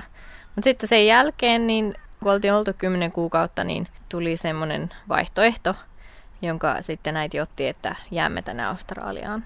No heti ensimmäisenä tuntui ihan kauhealta tietenkin. Mä olin ihan Mä olin aivan erilainen maa ja mä olin niin kuin koulussa, mä, että mä tiesin, että mä olin menossa takaisin Suomeen ja mä olin viittynyt panostaa mihinkään ystävyyteen tai tämmöiseen. Mä olin, mä olin se snobby foreign girl. että, ja varsinkin kun mä menin teatterikouluun ja siellä oli siis australialaiset opiskelijatoverit pystyivät olemaan hyvin niin kuin vocal ja niillä oli kovasti itsevarmuutta ja tämmöistä. Ja mä tykkäsin siitä aineesta ja mä olin siinä ollut ihan okei okay kouluaikoina ja, sitten se oli kuitenkin hyvin vaativaa mulle ja vaikeaa, koska mä en pystynyt olemaan, en ollut ihan samanlainen tuntenut olevani samanlainen kuin he. Ja sitten alkoi tuntumaan semmoinen, että täällä mä oon varmaan aika suomalainen. Ähm, Mutta sitten Suomikin tuntuu olevan, olevan hyvin kaukana. Oliko se nyt vuonna 2000 mä kävin Suomessa ja sitten siellä mä niin sain päähäni sen, että täällä mä oon varmaan vähän australialainen. että nyt mä asun sitten jossakin ihmeen limbomaailmassa, jossa mun pitää niin kuin, jonka mä oon itse kehittänyt. Limbomaailma on jännä. Tuntuu siltä, että esimerkiksi kai kun te muutitte ja Ruotsiin ja niihin aikoihin, niin lasten hyvinvoinnista tai lasten pärjäämisestä ei, ei välitetty juuri kai sen enempää kuin että laivapaikka ehkä varattiin myös heille. Vai, vai uskotko, että vanhempasi miettivät, että mikä on parasta kaitsulle? Kyllä varmasti miettivät. Ainakin siinä vaiheessa ovat jälkikäteen sanonut, että se oli syy numero yksi, miksi me muutettiin takaisin Suomeen. Koska että nimenomaan niin koulu, koulutus. Että varmasti miettivät. Mutta tota, niin, täytyy myöskin katsoa niin se edellinen sukupolvi, että kenen lapsia he olivat. Että silloin sitten niin sota ja kaikki tämmöiset asiat siellä taustalla ja, ja niin poispäin. Että tota, niin. Mutta tottahan toki niin ei, ei 70-luvulla sillä tavalla ajateltu lapsia niin nykyään, että kuunnellaan lasten ääniä. Ja nykyään se menee jopa niin vähän niin ylikin sen suhteen tällainen niin entisenä opettajana ja, ja, ja, ja vanhempana, että ei lasten tarvitse niin kaikista asioista tehdä päätöksiä. Lapsien pitää saada olla lapsia ja vanhemmat on sen takia vanhempia, että he päättävät tietyt asiat lastensa puolesta, mutta kyllähän se menneenä vuosikymmenä ei kaikilla ollut myöskään mahdollisuutta ajatella niin lastensa kautta. Kyllä siinä oli ihan niin kuin, ei välttämättä toimeen tulosta, mutta myöskin ihan niin selviämisestä kyse. Ja hyvin monesti myöskin ihan pakoista, pak, ihan erilaisista pakkotilanteista. Kirsi Leväpelto. Joo, mä oon paljon miettinyt, tota, että miksi minä nyt asun sitten Tur- Suomen Turussa ja, ja lapseni käy hyvin paikallista koulua ja, ja, ja näin poispäin, mutta vaikka itse en ole lapsena joutunut syystä tai toisesta niin paljon liikkumaan, on tehnyt sen aikuisiellä ja ilman vanhempien ohjausta, niin tota, olen halunnut kuitenkin antaa lapselle niin, niin kuin tavallaan sen rauhan ja, ja sitten myös sen sen, tota, ne juuret, että päättääpä hän sitten myöhemmin mitä tahansa omassa elämässään, niin, niin sitten hänellä on tietysti se mahdollisuus. Mä oon kyllä sitten kasvattanut häntä sillä tavalla, että me käytiin jo vuosi sitten tapaamassa mun vaihto perhettä tuolla USAn puolella ja, ja, ja tota, jonkun verran ollaan reissattu, käyty nimenomaan tapaamassa näitä mun ystäviä niin vuosien varrelta eri maista, maissa. Että kyllä se varmaan häneen sitten tavalla tai toisella sitten tarttuu, ja, ja luultavasti tulen joskus elämässäni kokemaan sen, että hän ilmoittaa moi, mä lähden nyt ja tulee sitten viiden vuoden päästä takaisin. Mutta tota, sitten se on niin. Hän on tehnyt sen valinnan sitten näin. Mitä asioita sä halusit, että lapsesi oppii Suomesta ja suomalaisuudesta, kun halusit perheen perustaa nimenomaan Suomeen? No tota, kyllä se on se äh, tavallaan sosiaalinen taito. Siis olisit suomalaiset sosiaalisesti taidokkaita tai ei, mutta meillä on tietty tapa tehdä asioita ja se on tuttu ja turvallinen ja sillä ainakin pärjää. Sitten jos joskus haluaa niin, kuin niin sanotusti tuntea olonsa jossain kotoisaksi. Toinen asia on sitten, vaikken itseäni nyt ehkä sillä tavalla luontoihmiseksi voi missään tapauksessa kuvata, mutta luonto on mulle kuitenkin tärkeä. Mä haluan, että hän tuntee tämän, tämän Suomen niemen ja, ja tämän maan Tämän tavat hän tuntee sukulaiset, hän tietää, miten tämä yhteiskunta toimii. Ja sitten hän, jos hän tosiaan myöhemmin haluaa tehdä sen päätöksen, että hän lähtee asumaan jonnekin muualle, niin, niin sitten hänellä on vertailukohta kuitenkin siihen, että mitä, mitä se synnyin kotimaa pitää sisällään. Mainitsit aiemmin, että jossain vaiheessa lähes kaikki sun verkostot oli ulkomailla. Onko se sitten semmoinen tämän päivän meininki, tai tapahtuuko se luonnollisesti sillä, siinä sun työelämän kautta, tai jotenkin, että, että miten sellainen pääsi niin kuin tapahtumaan?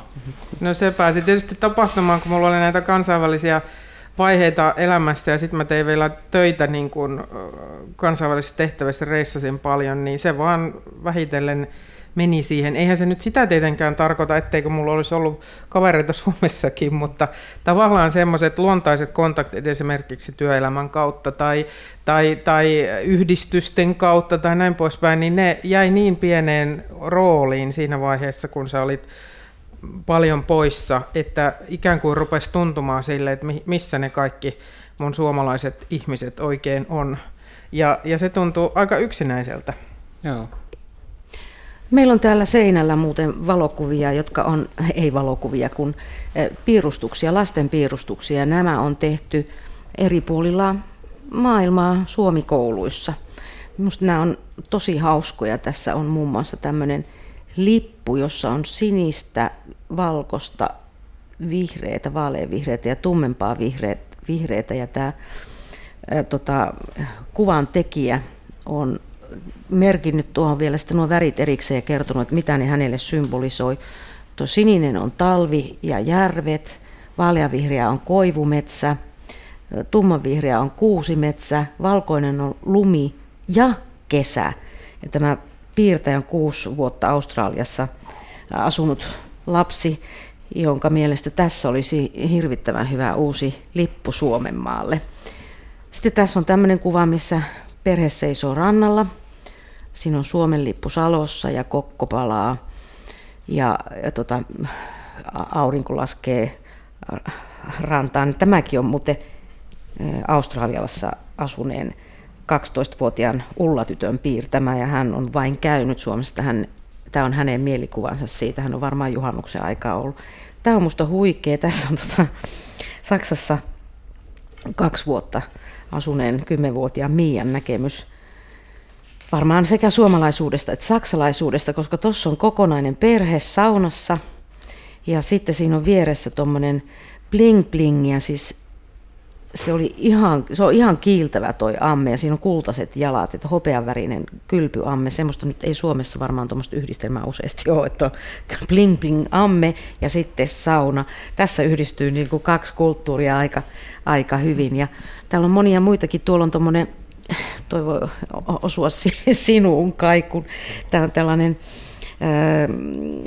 ruots, kuulemma ruotsalainen perhe, Tämä on lapsen piirtämä, semmoisen lapsen piirtämä, joka on asunut Ruotsissa koko ikänsä. Ja tuon onnellisemman näköistä kuvaa, lapsen piirtämää kuvaa voisi olla vaikea löytää. Siinä on aurinko paistaa, ihmiset hyppivät narua, siinä on juhannussalko, uima-allas, kaikilla on hauskaa, Ruotsin lippu siellä taustalla.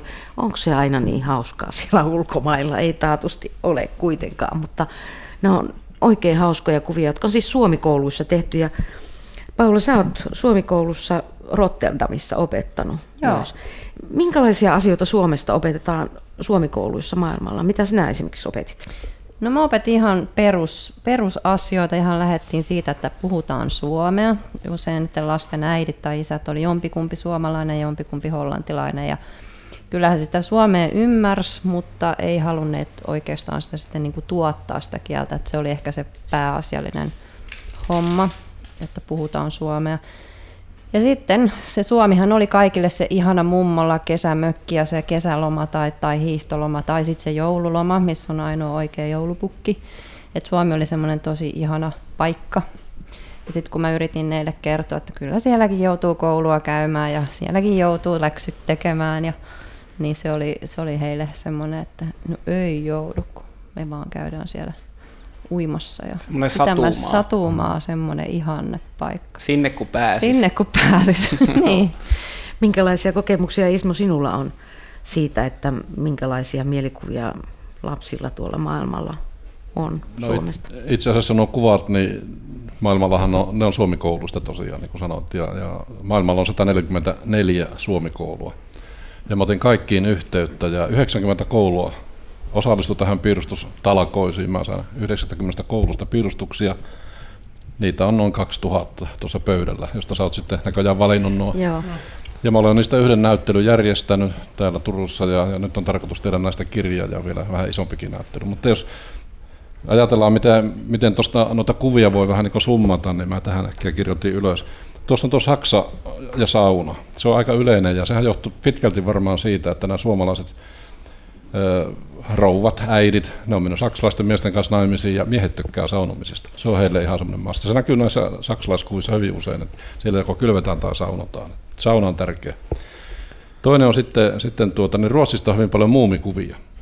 Mä en tiedä mistä se johtuu, mutta ruotsin suomalaiset lapset piirtää paljon muumikuvia ja sitten ne kattelee, siellä on hyvin paljon sohva, perhe on sohvalla ja kattelee sitten jotain, jotain ruotsalaista laulukilpailua tai muuta. Että tämmöinen, tämmöinen perheen yhteisöllisyys, yhteisöllisyys on siellä aika tärkeää.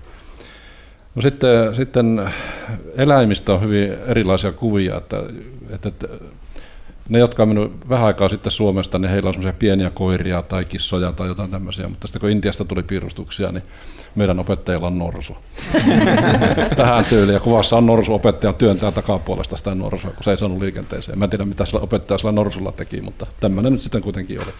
Mutta asiasta tuli hyvin paljon semmoisia kuvia, joihin mä kiinnitin huomiota sillä tavalla, että lapset, koska nämä kyseiset lapset on suomalaisia, eurooppalaisia ja taas aasialaiset on sitten erilaisia ja, ja aasialaiset on tietenkin meiltä katsottuna hyvin paljon samannäköisiä, aivan niin kuin me ollaan heille samannäköisiä. Niin lapset korostaa sitten määrättyjä piirteitä näissä, näissä aasialaisissa kollegoissaan tai tuttavissaan tai mitä ne sitten onkin. Silmät on semmoinen, mihin suomalaiset lapset kiinnittää huomiota näissä piirustuksissa, että silmät kulmakarvat ja kaikki tämmöinen. Että, että kun katsoo noita piirustuksia ympäri maailmaa, niin kyllä, kyllä siinä niin jännästi huomaa semmoisia määrätynlaisia lainalaisuuksia ja määrätynlaisia eroja. Ja niistä sitten on tarkoitus tässä nyt sitten semmoinen pieni kirjanne ja näyttely tehdä.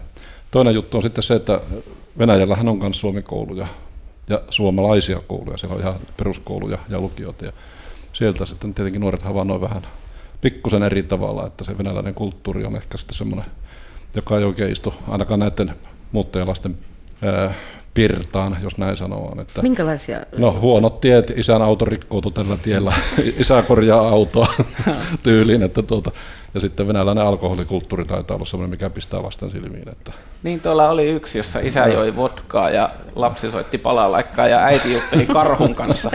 Joo, että, siinä että, aika... että, että, jos sanotaan, että se huumoriosasto siinä tulevassa kirjassa, niin se taitaa olla, kohdistuu Venäjän lapsiin tai Venäjällä oleviin suomalaisiin lapsiin.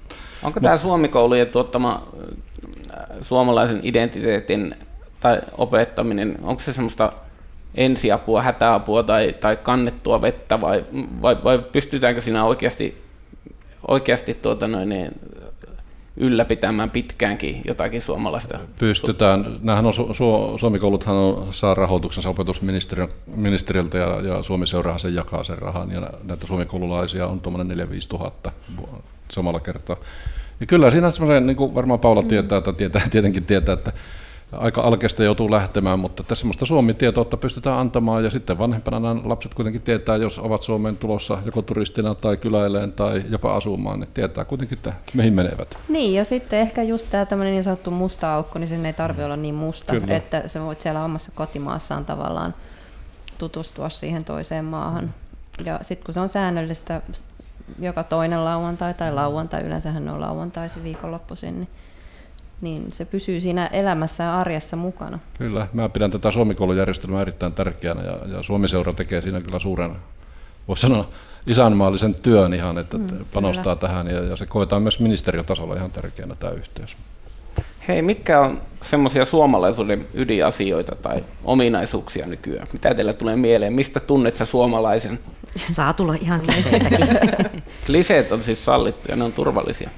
No kyllä mun lempipiirre suomalaisuudessa on kuitenkin tämä rehellisyys. Samoin. Se, se, se on musta totta. Tämä, tämä työnteko ja ahkeruus on osittain vähän niin kuin tuota, tämmöistä niin kuin omaan tuota, röhistelyä. Kyllähän töitä, niin, töitähän tehdään kaikkialla ja tuntimääräisesti paljon enemmän kuin Suomessa. Mm. Mutta kyllä tämä rehellisyys on mun, mun mielestä se, että johon voi niin kuin suomalaisen sanan voit luottaa. Ja... Mä kyllä äh, olen samaa mieltä, mutta sitten se on välillä kyllä oli vähän tota, piinallistakin näissä kansainvälisissä kuvioissa, kun on, on keskustelua paljon käynyt, niin olisi hyvä, että olisi joskus ollut semmoinen vaihde, että olisi voinut vähän, vähän tota värittää sitä tarinaa mm. enemmän kuin mitä ehkä suomalainen niin kuin perusluonteeltaan pystyy. Joo, ja siinä on tota mielenkiintoinen homma, jonka olen huomannut tulla Ruotsissa nyt viime vuosina, kun on ollut paljon, niin koska Suomessakin, meillähän on keskustelukulttuuri kuitenkin 70-luvun jälkeen tota, niin, muuttunut työpaikoilla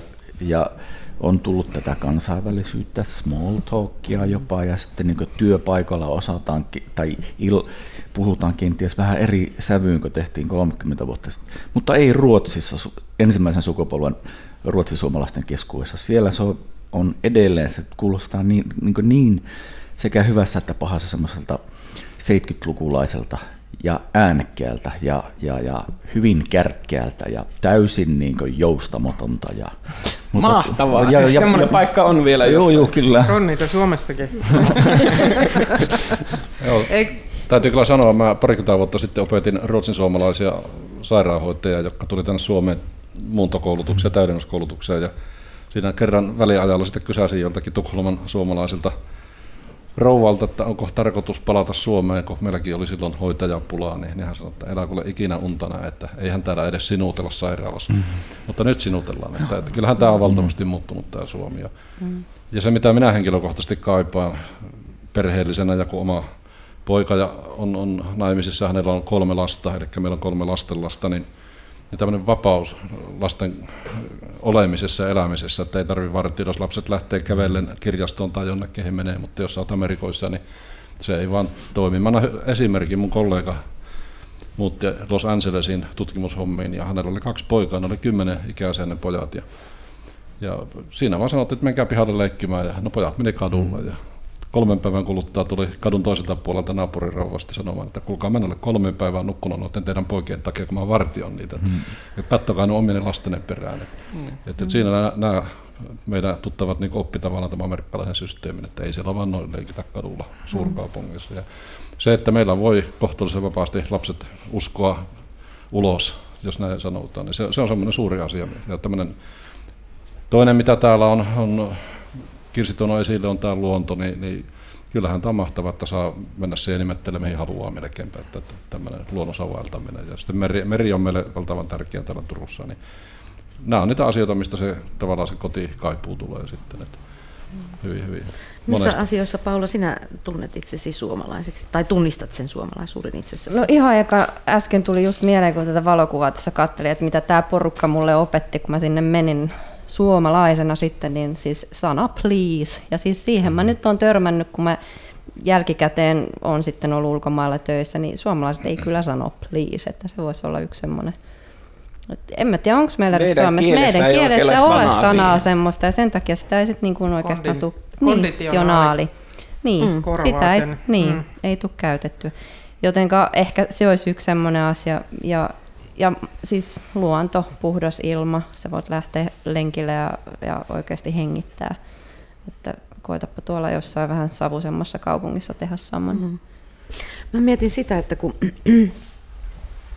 suomalaisuuteen liitetään, liitetään paljon myös tällaisia, mitä voisi pitää lähinnä jo kliseinä, esimerkiksi sisu. Kaikissa kansakunnissa on ollut ihmisiä, jotka on taistelleet läpi tulen ja veen ja. Ja, ja että, että onko se oikeasti totta, että me olemme enemmän sisukkaita tai sisukkaampia kuin muut kansakunnat. E, ja sitten tämä just jurous. Mun mielestä suomalaiset puhuu nyt kuitenkin aika paljon jo keskenään. Että mitä muita voisi olla sellaisia asioita, jotka on liitetty suomalaisuuteen, mutta jotka ei enää pidä paikkansa tai on puolitotuus? Kirsi. No mä voisin ainakin sanoa, että siis mä toivon, että Suomi tulee tasa-arvoisemmaksi maaksi kuin mitä se tänä päivänä on. Mä voisin tästä puhua aika pitkään, mutta lupaan olla puhumatta.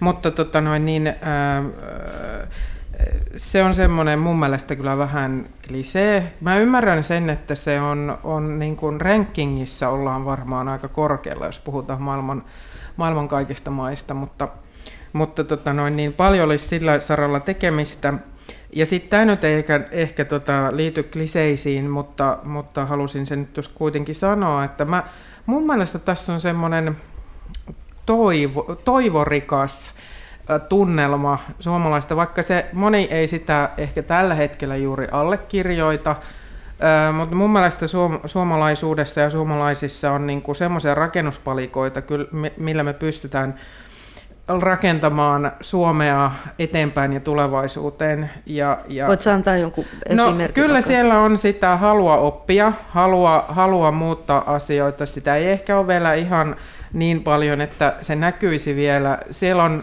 ripaus kansainvälisyyttä, joka on mun mielestä niin kuin semmoinen nouseva asia. Sehän tietysti Nokian myötä myös nousi aika valtavasti tässä viimeisten vuosikymmenten aikana. Sitten siinä on halu ajatella uudella tavalla. Se ei näy vielä, mutta se näkyy ehkä 10-15 vuoden päästä sitten vielä konkreettisemmin. Mun mielestä tässä on monia semmoisia asioita, jo, joista mä näen, että, että Suomella on kyllä aika hyvä tulevaisuus, mutta tietysti me nyt ollaan tässä lamassa öö, tarvottu aika pitkään ja nyt se tuntuu pikkusen ylioptimistiselta. Is. Joo, kyllähän tietenkin Suomi on kehittynyt valtavasti, niin kuin tässä on, tässä on monta kertaa todettu. Pikkusen tullaan jälkijonossa, niin kuin tämä sama sukupuolta olevien avioliittokysymys osoittaa, mutta onneksi nyt kun 60 vuotta itsenäisyyspäivän aikoihin täyttävä arkkipiispa on ottanut tämmöisen johtajuuden näissä mielipidekysymyksissä, mitä mä suuresti arvostan, niin se on tietenkin yksi merkki siitä, että me tullaan muiden jäljessä, mutta tullaan kuitenkin. Mutta se, mikä täällä Suomessa ehkä mua pikkusen risoo, niin, niin semmoinen määrätynlainen, en risoo, mutta olen pahannut Saa risoakin. niin, määrätynlainen pessimismi, että tämä lama nyt on tosiaan painanut päälle, mutta me jotenkin niin kuin, vähän jäädä niin kuin poteroihin. Että mä otan esimerkkinä näitä mun amerikkalaisia ystäviä, jotka on aika paljon liikemiehiä ja, ja liikealalla toimivia. Niin hyvä ystäväni, en nyt nimeltä sano, mutta on tehnyt pari-kolme konkurssia. Tällä hetkellä menee lujaa ja on hyvä, hyvä, hyvässä bisnesvauhdissa, mutta parin kertaa hänkin on oma kotitalonsa pantanut tai myynyt ja aloittanut alusta. Ja, ja Suomessahan nyt ei tämmöinen voi käydä, kun perhana vielä minä olen itse sen oma kotitaloni rakentanut ja siinä minä torppaan, niin pidän enkä sitä siitä luovu. Ja meillä on, meillä on tämmöinen niin vähän jämähtänyt asenne, että, että, että riskejä kannattaisi ehkä ottaa, niin saataisiin tämä yhteiskunta vähän dynaamisemmaksi, niin sillä tavalla. Päästäisiin tuohon lamasta ja, ja sitten tämmöinen vaikertaminen, johon valitettavasti ainakin jotkut tiedotusvälineet osallistuu aika ansiokkaasti, että yhdeksän, puoli yhdeksän uutiset taitaa TV-säkin alkaa kolmella taloustaantuma uutisella ja niin päin pois. Ja sitten mitä Paula totesi tuossa, tuossa niin, niin mä oon kyllä ihan samaa mieltä, että me suomalaiset voitaisiin kyllä vähän tuota small talkia harrastaa, että have a nice day ja you too ja please, niin kyllä ne voisi olla vaikka näillä, näillä englanninkielisillä väännöksillä niin, niin suomalaista käypää työkalupakkia. Että... Mutta mitä, mitä sillä how do you do kysymyksellä tekee, jos, mm. jos sua ei oikeasti kiinnosta se, että miten jollain toisella menee? siis tämähän on niitä kulttuurisakin niin kuin ABC, että joku kysyy sulta, että miten sulla voit, eikä halua kuulla vastausta. Mutta, mutta jos se toinen on kiinnostunut sinusta, niin on kohteellista sanoa kuitenkin jotain vastaan, että ei, ei sano, että mitä se sulle kuuluu. Kyllä mä nyt ymmärrän, että se on ehkä pintakulttuuria, mutta jos kas, kassakin kaupa, kaupassa sanoo, että, että have a nice day, niin, niin, on se parempi, että se katsoo suhun ja niin, sanoo have a niin, nice day, kuin että hymähtää ja katselee. Niin, niin, niin olisi sitten kiva sanoa, että joutuu, mm. että samoin sinulle. Että ei se nyt sen kummempaa vaadi, että molemmilla on hyvää mieli, kun lähdetään. Tähän, sitten. tähän mun on pakko sanoa, että kyllä se meidän nuorissa rupeaa jo olemaan semmoinen, semmoinen kulttuuri tulossa ja se on ehkä mun mielestä se on niin kuin tosi mahtavaa. Ja, ja kun sanoit, että vähän niin kuin jämähtää sinne juurille, niin kyllä, kyllä mitä mä nyt olen opetustöissäni nähnyt, niin ollaan tosi innokkaasti lähdössä sinne jonnekin. Ja toivottavasti tullaan takaisinkin, että, että tuodaan sitten tavallaan sitä osaamista Suomeenkin. Mutta mut, niin, semmoinen vähän semmoinen iloisempi, no mutta niin, marraskuu pimeätä, ketä täällä nyt. Ja kyllä mä niin. nostasin, niin mun mielestä tämä suomalaisuuden oikea ihme on oikeasti ollut koulutus ja, ja, joka on niin 60-luvulta lähtien niin tuota, ollut hyvin tärkeää, että vaikka toki pitää niin yhteiskuntaa vie pitemmälle päin, mutta sitä mä en niin tavallaan hyväksy No en siis allekirjoita, enkä myöskään hyväksy, että nimenomaan koulutuksen resursseista ollaan nyt leikkaamassa, koska kaikkialta täytyy, täytyy niin sanotusti leikata. Ja jos niin kuin, koulutuksen taso on Suomessa ollut hirveän hyvä ja on edelleenkin sitä, mutta että jos me sieltä ruvetaan niin nakertaan, niin silloin me menee kyllä tuota, niin, niin vahva osa perusjalkaa mukana, tuota, että siitä on sitten vaikea niin ajatella sitä uutta nousua, mikä tulisi sinne 20 vuoden päästä, että jos mm. nyt ollaan tuota vähentämässä koulutuksesta, että mieluummin otetaan vaikka sähköjä vähemmälle puoleksi tunniksi. Niin. Itsenäisyyspäivän kunniaksi Kai Latvalehto ehdottaa, että sähköjä vähennetään. Mm. Olemme täällä pohtineet ja pohdimme yhäkin suomalaisuutta ja juuria ja mitä suomalaisuus meille merkitsee. Niin mitä me oikeastaan haetaan kansallisia tai omia juuriamme penkomolla. Miksi se on tärkeää? Miksi sukututkimukset on niin suosittuja? Että mitä me, niinku, mitä me niinku etsitään sieltä, kun tämä hengittäminen kuitenkin onnistuu ilman niitä juuriakin, toisin kuin puilla? No totta kai jokainen, jokainen haluaa tietää, mistä tulee ja, ja, ja senhän takia on hyvin tärkeää, että jos, jos meillä on adoptoituja lapsia tai keinohedelmöitettyjä tai mitä he sitten ovatkin lapsia, niin että jossakin vaiheessa ihmisillä tulee kuitenkin kaipuu tai tietoisuus siitä, että mistä minä olen ja mikä minä olen. Niin samahan se on vähän tässä sukututkimuksessakin, että minäkin olen sitä harrastanut puolella korvalla tai silmällä ja isän puolelta on Riikin ruotsalainen neljän viiden sukupolven takaa ja äitin puolelta on Vuotso että lappalaisverta jossakin määrin. Että, että tässä se menee. Ja, ja, ja... M- mutta auttaako tämä tieto sua niin kuin ymmärtämään sun omaa no. käytöstä vaikka jokapäiväisessä elämässä tai ymmärtää jotakin sun menneitä vaiheita tai miettiä sun tulevaisuutta? No, kyllä se sikäli, että kun minä menen esimerkiksi Lappiin, Atelle Inarin tai Ivalon tuonne, niin, niin, aika monta kertaa on tullut katsottua, että tuossa asuu Ollila tai tuossa asuu Aikki, että käyväpä kyseessä, onko serkku. Ei, niin. ei se nyt se kummempaa ole, mutta onpahan on joku turva tai tuki siinä, että, että on jotain turvaverkkoa ympärillä, mutta ei se nyt mikään sinällään must ole. Mutta tuota, Göteborgissa on Söderlingska Kooden, siellä on Suoma, Söderlingien kotiseutumuseo. Onpahan sielläkin tullut piipahin, tuota, tietää mistä on lähtenyt, eli Hollannista kanssa tämä suku on. Kaikilla ei ole omaa museota, mutta... mistä, mistä te sen tiedätte? Niin, se on ihan hyvä. Mitä Kai, miksi susta oli tärkeää lähteä isäs kanssa takaisin Göteborgiin? Mitä te sieltä silloin haitte? No kyllähän se siinä, siinä mielessä niin kuin, ihmiset, kun tulee vanhempia, äitiä tai isiä, niin monet sanoo, että se on mahtavaa sen takia, että ei tarvitse keskittyä omaan itseänsä, että on se, jo, se seuraava sukupolvi. Että, ja mun mielestä tätä voi niin laajentaa niin joka suuntaan, edellisiin sukupolviin ja myöskin tuleviin sukupolviin. Että ei tarvi aina olla sitten niin tuijottamassa sitä omaa peilikuvaa, että, että minä, minä, minä tässä, vaan näkee oikeasti, että tämä minä voi olla osa jotakin pitempää historiallista jatkumoa, ja se voi olla osa jopa niin tota eri valtakuntia, eri kieliä. Ja silloinhan siitä tulee tavallaan sitten niin voimavaraa myöskin. Eli sitten voi henkilökohtaisesti saada niin enemmän niin virtaa niin sanotusti sen sijaan, että tästä virtaa olisi vähemmän. Sä oot ainakin saanut lisää virtaa tästä reissusta, kun se kerran poiki Juu. sulle kokonaan uuden elämän kyllä, urankin. Kyllä. Juu. Joo, kyllä mä koen, että mä saan sekä voimaa että rauhaa siitä, että vähän edes tietää, mistä minkälaisesta palasesta mut on rakennettu. Ja sitten taas jossain vaiheessa toivottavasti poikani haluaa tietää, että vähän lisää, niin sitten mä osaan kertoa hänelle ja hän voi taas omalta puoleltaan sitten selvitellä niin kuin omaa päätänsä sitten joskus nelikymppisenä. Että niin se tuntuu menevän, että sillä mm. kuitenkin on hirvittävän suuri merkitys, kun sä tuut tietynlaiselle vedenjakajalle elämässä. Ja sitten samaa, samaa mä oon paljon miettinyt ja pohtinut ja selvittänytkin tätä sukupolvien kiertoa ja, ja sitä, että missä kohtaa mä oon ja mitä mä oon siihen tuonut ja, ja mitä mä tuon mukana niin sitten seuraavalle sukupolvelle, että en mä tiedä, mun mielestä se on erittäin mielenkiintoista ja erittäin tärkeää. Paula, mä ensimmäistä kertaa törmäsin, ennen kuin törmäsin sinuun, törmäsin valokuviisi, koska olit kuvannut kolmannen kulttuurin lapsia, Kyllä. lapsia ja ihan näyttelyksi astikin, eli, eli lapsia, joista osa elää elää ehkä eri maassa kuin vanhempansa ovat kasvaneet ja näin, niin miksi sä päätit kuvata näitä lapsia? Onko sillä jotakin merkitystä, onko sillä jotakin tota, tekemistä sen kanssa, minkälainen sun oma menneisyys on ollut kenties? On sillä, ter- et itse asiassa se oli ehkä aluksi, mä tavallaan kävin omaa historiaani läpi ja juuri näitä juuria, mitä ei missään vaiheessa oikein tuntunut syntyvät, ne oli enemmänkin siivet. Ja sen, nekin on se, hyvät. Ne, nekin on hyvät, joo.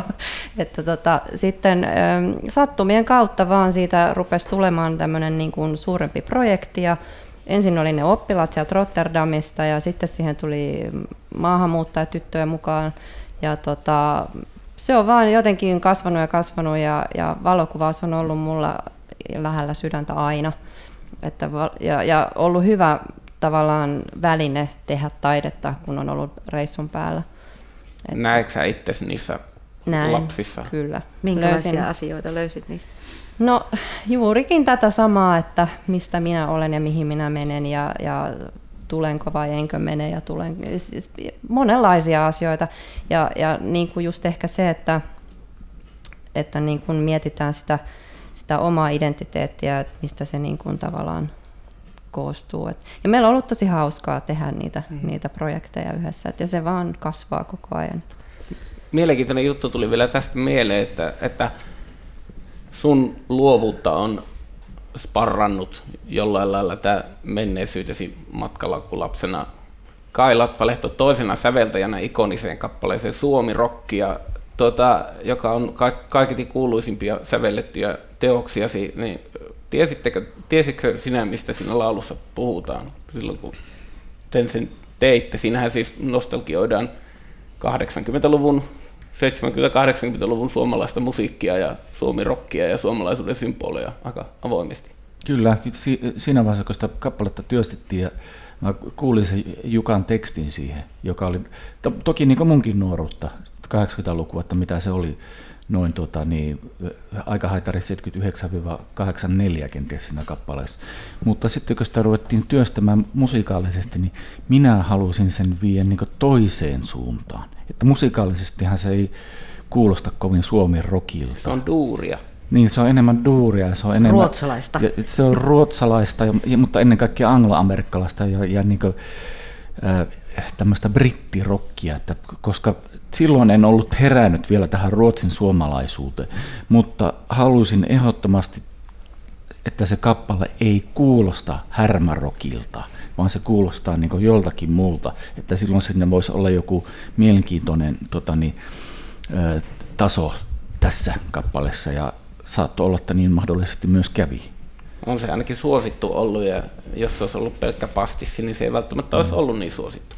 Yhden asian haluaisin vielä Paula sinulta kysyä tässä, että, että mitä asioita sinä koet, että tämä tämmöinen niin kuin limbossa, välimaastossa kansallisuuden suhteen on vaikuttanut sinun henkilökohtaisiin elämänvalintoihisi ja siihen, minkälainen luonne sinulla esimerkiksi on ja mitä varot ja mi- mihin tähtäät?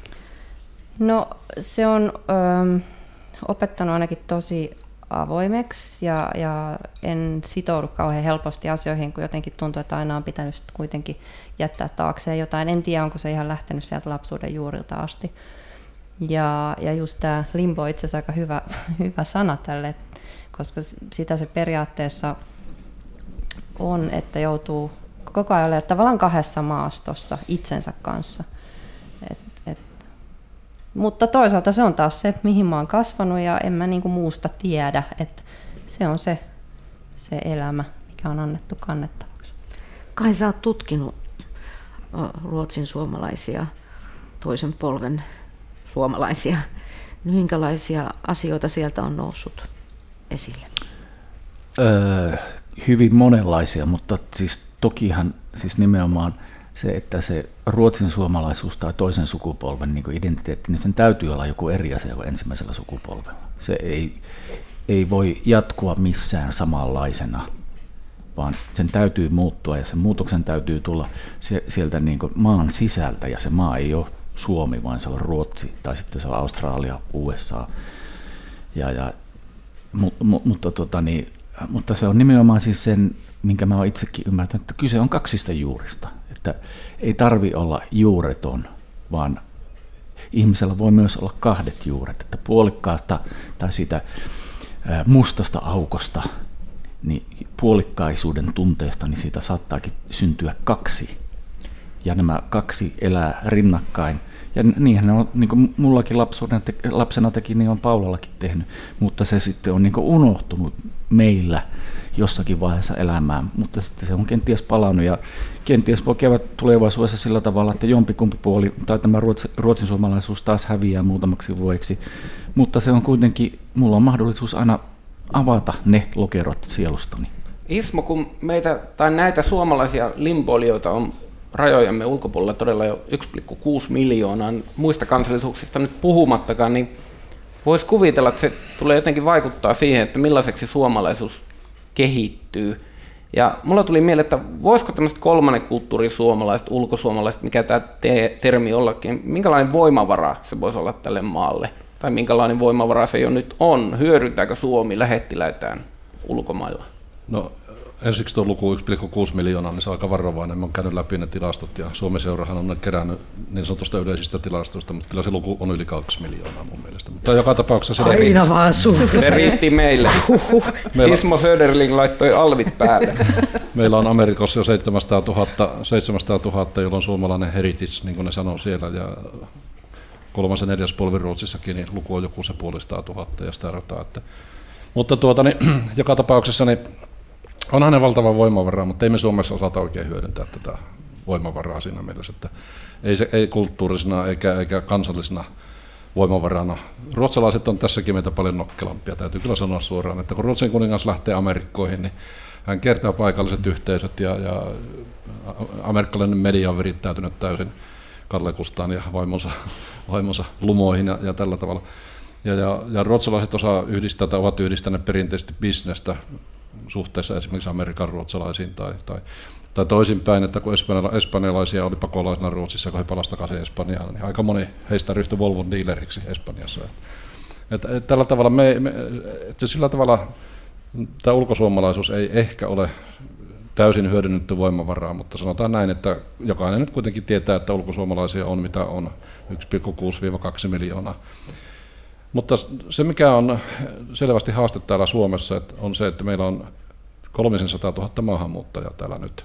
Ja miten me teemme näistä sitten kotouttamisen tai integroimisen tai ystävystymisen kautta uussuomalaisia, niin se on se tuhannen taalan kysymys ja, ja, ja haaste. Se on se haaste tällä rajojen sisäpuolella. Kyllä, että, että sanotaan näin, että me, me vielä vähän niin kuin harjoitellaan tätä hommaa, että miten suhtaudumme heidän uskontoon, miten heidän kasvatusmetodeihinsa, miten avioliittosysteemeihin ja, ja kaikkea tämmöistä, tämmöistä, mitä nyt maahantuloon liittyy, niin, niin se, on, se on, me ollaan kovan paikan edessä ja me vasta, vasta nyt ollaan niin ehkä havahtumassa tähän todellisuuteen. Ja jos nyt tässä voi paljastaa, niin kyllähän sen hallitus, tämä on hallitustasollakin jo ymmärretty ja, ja erilaisia työryhmiä on pyörinyt ja tuottanut paperia, mutta ei meillä sellaista toimivaa ehkä kotouttamishallintoa vielä siinä mielessä ole, että me, meillä olisi niin selkeä näkemys siihen, siitä, että mihin tämä Suomi tämä iso voimavaraan pystyy käyttämään. Että, mm.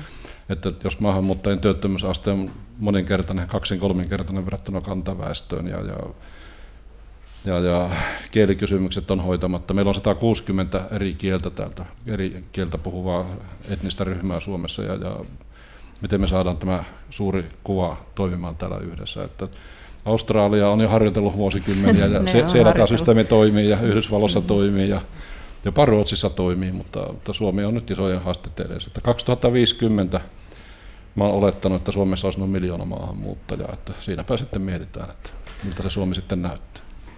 Eli tuota, miten tämä maailma kutistuu koko ajan, muuttuu globaalisemmaksi, ihmiset vaihtavat paikkaa, menevät paikasta toiseen, asuvat pitempiä tai lyhyempiä aikoja ulkomailla. Tarvitaanko semmoista kuin kansallisuustunne jatkossa? Här, hämärtyykö meiltä rajat? Onko se uhka vai mahdollisuus? No kyllä se minusta mahdollisuus tietenkin siinä mielessä, että sitten nämä Paulan koululaisetkin voi joskus miettiä, että mihin mm-hmm.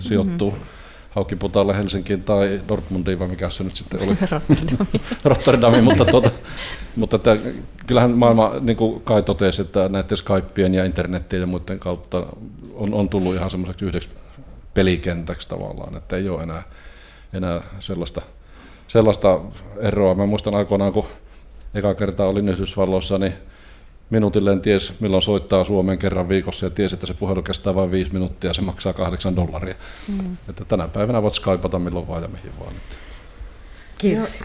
Joo, mä luulen, että se tulee eriytymään sillä tavalla, että, että tota, jotta pystyttäisiin sitä, sitä maailman nopeaa muuttumista ikään kuin hallitsemaan, eikä semmoista nyt tietysti voi hallita, mutta kuin ihminen omassa mielessään, niin sitten tarvitaan tämmöisiä symboleja ja, ja, ja tota, ö, yhteisiä tapoja tehdä asioita, mutta se tulee värittymään sit sillä, että se yhteinen entinen ei ole ainakaan enää niin kuin samanlainen, että se muuttuu ja, ja jos meillä on miljoona Suomeen muuttanutta ää, suomalaista vuonna 2050, niin onhan tämä maa ihan erinäköinen sitten siinä vaiheessa. Ja mitä se, mit, mitä se erinäköisyys sitten tarkoittaa, niin kyllä siinä varmaan ripaus on sitä perinteistä suomalaista. On se sitten jurousta, umpimielisyystä, rehellisyys, avoimuus, kansainvälisyys, mitä se sitten onkaan siinä vaiheessa, niin ihan varmasti on. Ja mä ainakin toivon, että on.